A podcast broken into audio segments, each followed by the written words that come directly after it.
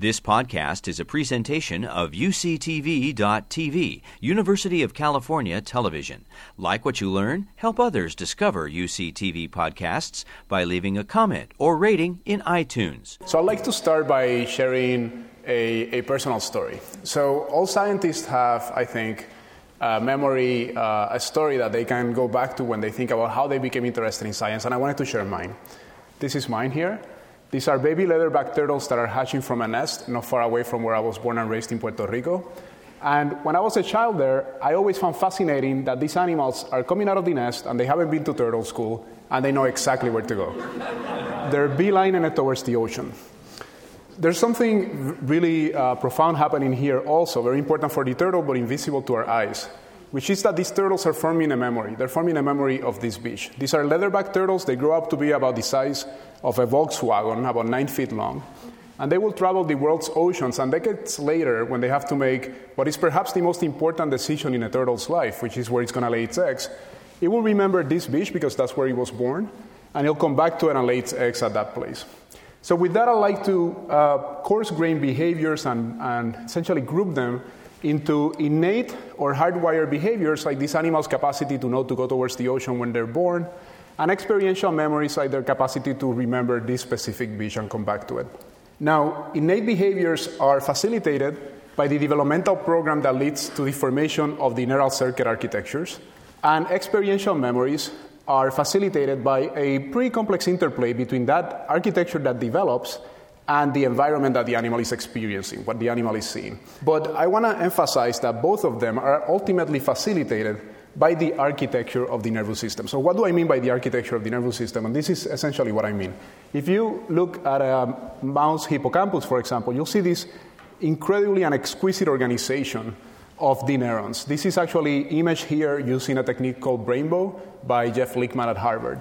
And this organization raises all sorts of interesting questions. One of them, which my lab is interested on, is how is it that this organization is actually established? And in thinking about how this organization is established, if you take, for example, the case of the human brain, you have about eighty billion neurons. That's about that's more neurons in the in a healthy human brain than you have uh, stars in the Milky Way, and about one hundred trillion synapses. And during development, you have hundreds of millions of neurons almost simultaneously during development, specifying fate, growing out axons, connecting to each other, finding each other in a very specific way to lay out this amazing architecture. So how does that happen? What are the organizing principles that rules the, this, this organization that ultimately underpin human behaviors?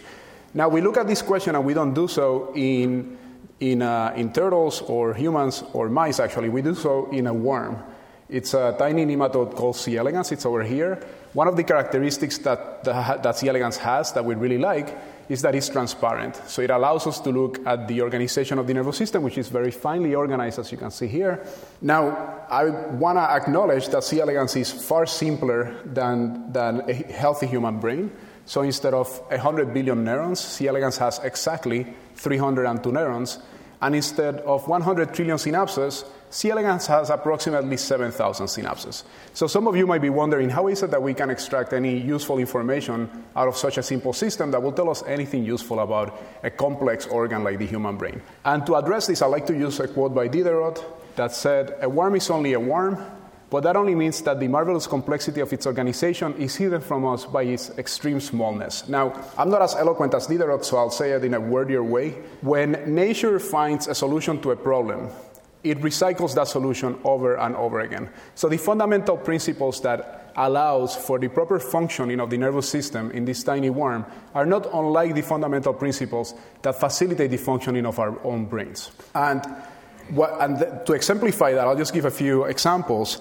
Studies done in this worm by other groups, ranging from the development of neurons like sulfate specification or axon guidance, to uh, fundamental physiology having to do with the biogenesis of neurotransmitters or neurotransmitter release, how neurons talk to each other, to even systems levels examination of sensory perception and behavior, all done in this nematode, have actually shed light on important and fundamental aspects about how our own brains and brains in higher mesoswans work. So it's actually, it, it's really true that evolution kind of conserves these principles.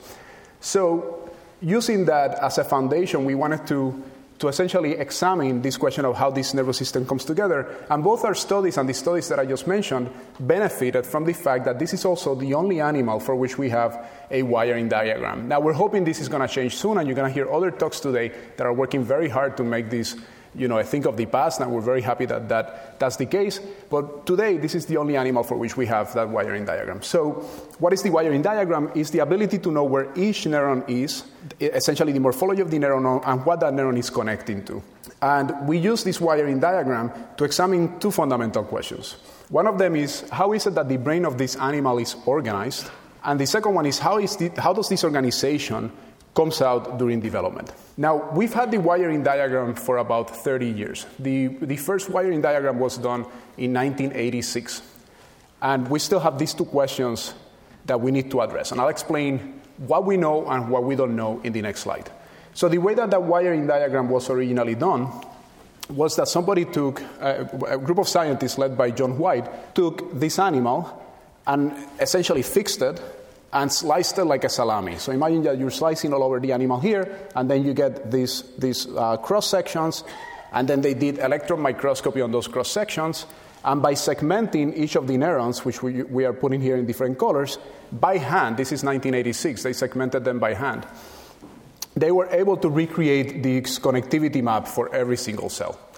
Now, this was, this was incredibly powerful for the field, and it has benefited our studies, but I just want to emphasize that all of this was, it wasn't digitalized. It was all done by hand. So you could go neuron by neuron, and you could kind of tell the shape and who it connected to, but we didn't have a systems-level understanding about how this happened.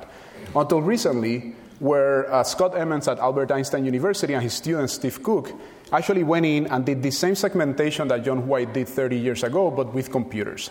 What that allows us to do is to be able to know who's neighboring who in a quantitative way, in a way that we can actually analyze. And we can analyze using tools not unlike the tools that are being used by companies like Twitter and Facebook to, inter- to understand interactions between human beings. So our collaboration included computational scientists Smita and Alex. And what they did is that they took that data, and, and we worked together with them in using clustering algorithms, again, similar to the clustering network algorithms that are used to understand Uh, uh, personal interactions, and cluster neurons with similar contact profiles, so essentially neurons that are contacting each other as they're traveling together in the nervous system in fascicles, and, and did iterative clustering to understand how, how that structure of the brain is organized. And you end up with, with essentially a flow diagram like this, where in one corner you have all the neurons, and these clustering algorithms iteratively bring them together. So this different clustering of the different subgroups of neurons that eventually cluster into these larger families, what it represents, what underlies that, is real biology of how these neurons are interacting with each other, real biology that we that was inaccessible before we were able to digitize these, these programs. And we're capable of overlaying that on top of the original E M micrographs. Each of these uh, pseudocolors here that we have placed represent a community of neurons that that are interacting together more than the other neurons. And I'm gonna just walk you through the brain of the animal, and this is gonna be playing a movie so that you can see how the different communities are actually snaking and how they relate to each other and how they come together. As this movie plays, I'll explain that what I'm showing you here is actually reproducible across the animals for which we have connectomes. So this has been a really fun project because we were able to um, work with the computational biologist and inform the algorithms with the biology and use the algorithms to inform our own biology. We were able to find four main bundles that account for eighty-three percent of the whole connectome. So now we have a pretty good idea about how these different brain regions are organized. And these neighborhoods, I'll just mention that they reveal important biological insights. So there's a reason why they're organized this way that have to do with development and function. And I'm You know, I could give a one-hour talk about this, so I'm going to use one example to, to, to present this. And I'll talk about how these neighborhoods led to insights about how this organization is actually established during development. And this gets to a fundamental question that is a blind spot in the field, which is how do you go from a group of cells in an embryo to this organized connectome in the worm? And this, so this is essentially a question that we wanted to understand. And the reason that this has been a blind spot is that for many organisms, this part of the development happens inside, like for example in mammals, it happens inside the uterus. So the, the organisms are essentially inaccessible. In C. elegans, they lay eggs, so the organism is accessible, but there were a number of challenges that have prevented in the past like four or five decades to image embryonic neurodevelopment. So this is a pretty large blind spot. We have this information, but we didn't know how this was happening. The reason that imaging neurodevelopment in C. elegans was challenging were multifold. One of them is that embryos, when they're inside the egg, they're very quick, they're moving very quickly.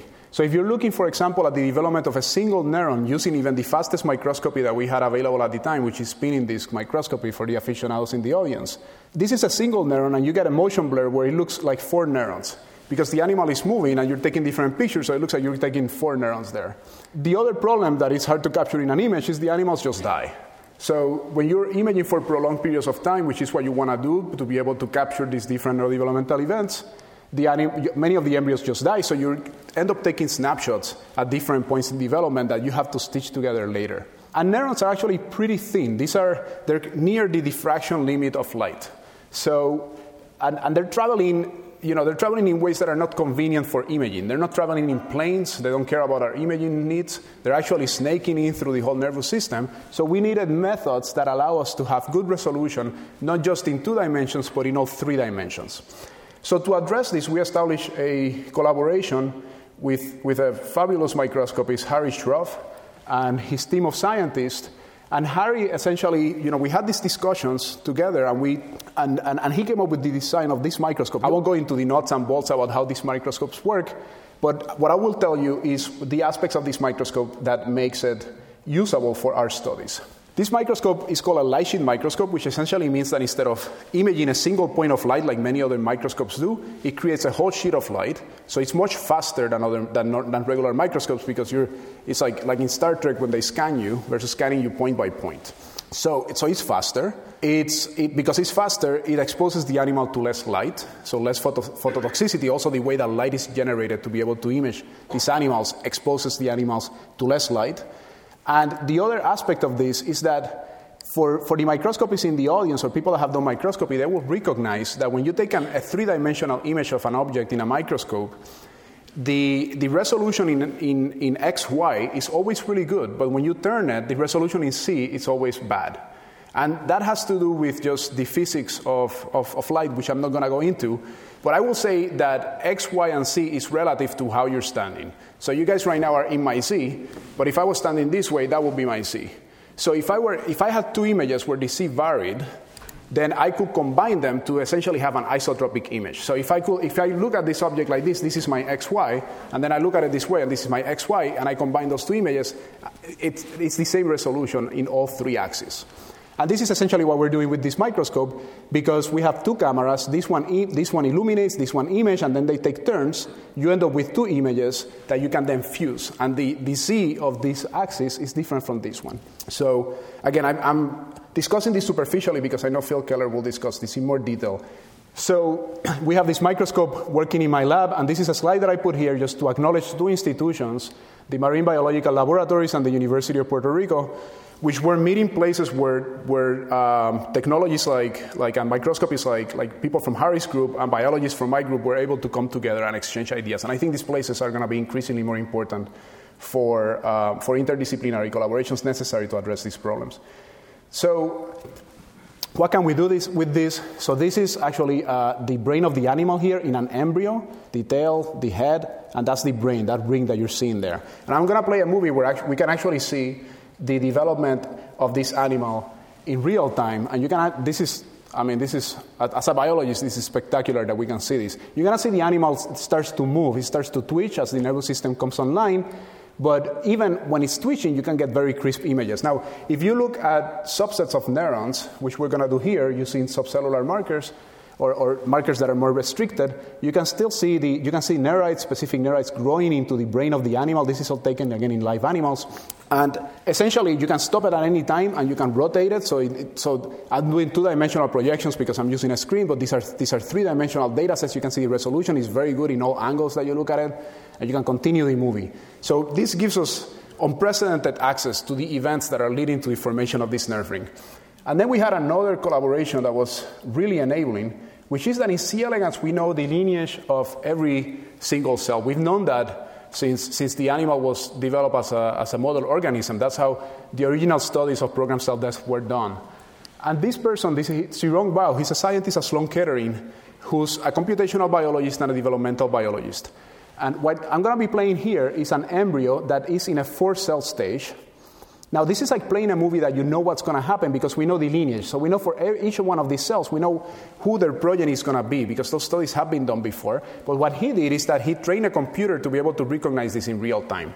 So as the animal is developing, the computer can keep track of all of these nuclei, and it knows what each cell is going to become. So why is this important to us? It's important for two reasons. One of them is because when we're marking neurons, as we're going to be doing here, we can tell their identity because if we have nuclei that we're labeling in the background in red, then we can keep we can keep the identity of every every single one of these neurons that are emerging. But the other aspect is that we have an internal coordinate system. As the neurons are growing out and crossing the different nuclei, we know where the, where each neuron is. So if we take different embryos and we're imaging different embryos, we can overlay them because we essentially have a multi-point internal coordinate system. Does that make sense? Okay, so so what can we do with that? And here I'm going to summarize um, the work of a postdoc in my lab, Mark Moyle. This is five years of work summarized in one slide. So essentially what we can, what Mark did is he was interested in identifying the pioneering neurons that lead to the formation, that trailblaze the formation of the brain of the animal. So he looked in embryos, he labeled all membranes, and he found the first membranes that are formed that are part of the brain. He traced them back to these cells here. He, he, we're pseudo-coloring here so you can see them. Then if he looked at the nuclei, he can actually identify the by name and last name those specific cells. He, then he, he can image, as I mentioned before, the development of the brain. So he can take and, these cells and kill them. And the hypothesis is if you kill them because they're the first cells, if the first cells are important, then you shouldn't be able to develop a brain. And we get these brainless animals in which we cannot see. Essentially, the brain is greatly abrogated, so these neurons are actually very important. And it turns out when we look back in the maps that we have created with the computational biologist, that these pioneer cells are actually the cells that are uh, that are here in purple. And they're, they're like seam cells. They're, they're like they're cells that are holding together the whole nerve ring.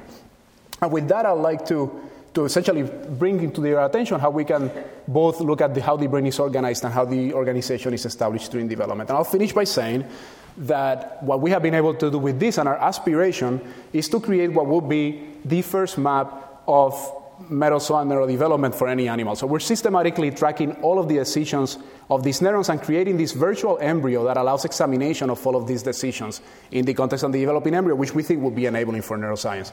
And with that, I'll finish by thanking the people that did the work, this motley crew, and you for listening to me today. Thank you. You've been listening to a podcast by University of California Television. For more information about this program or U C T V, visit us online at U C T V dot T V.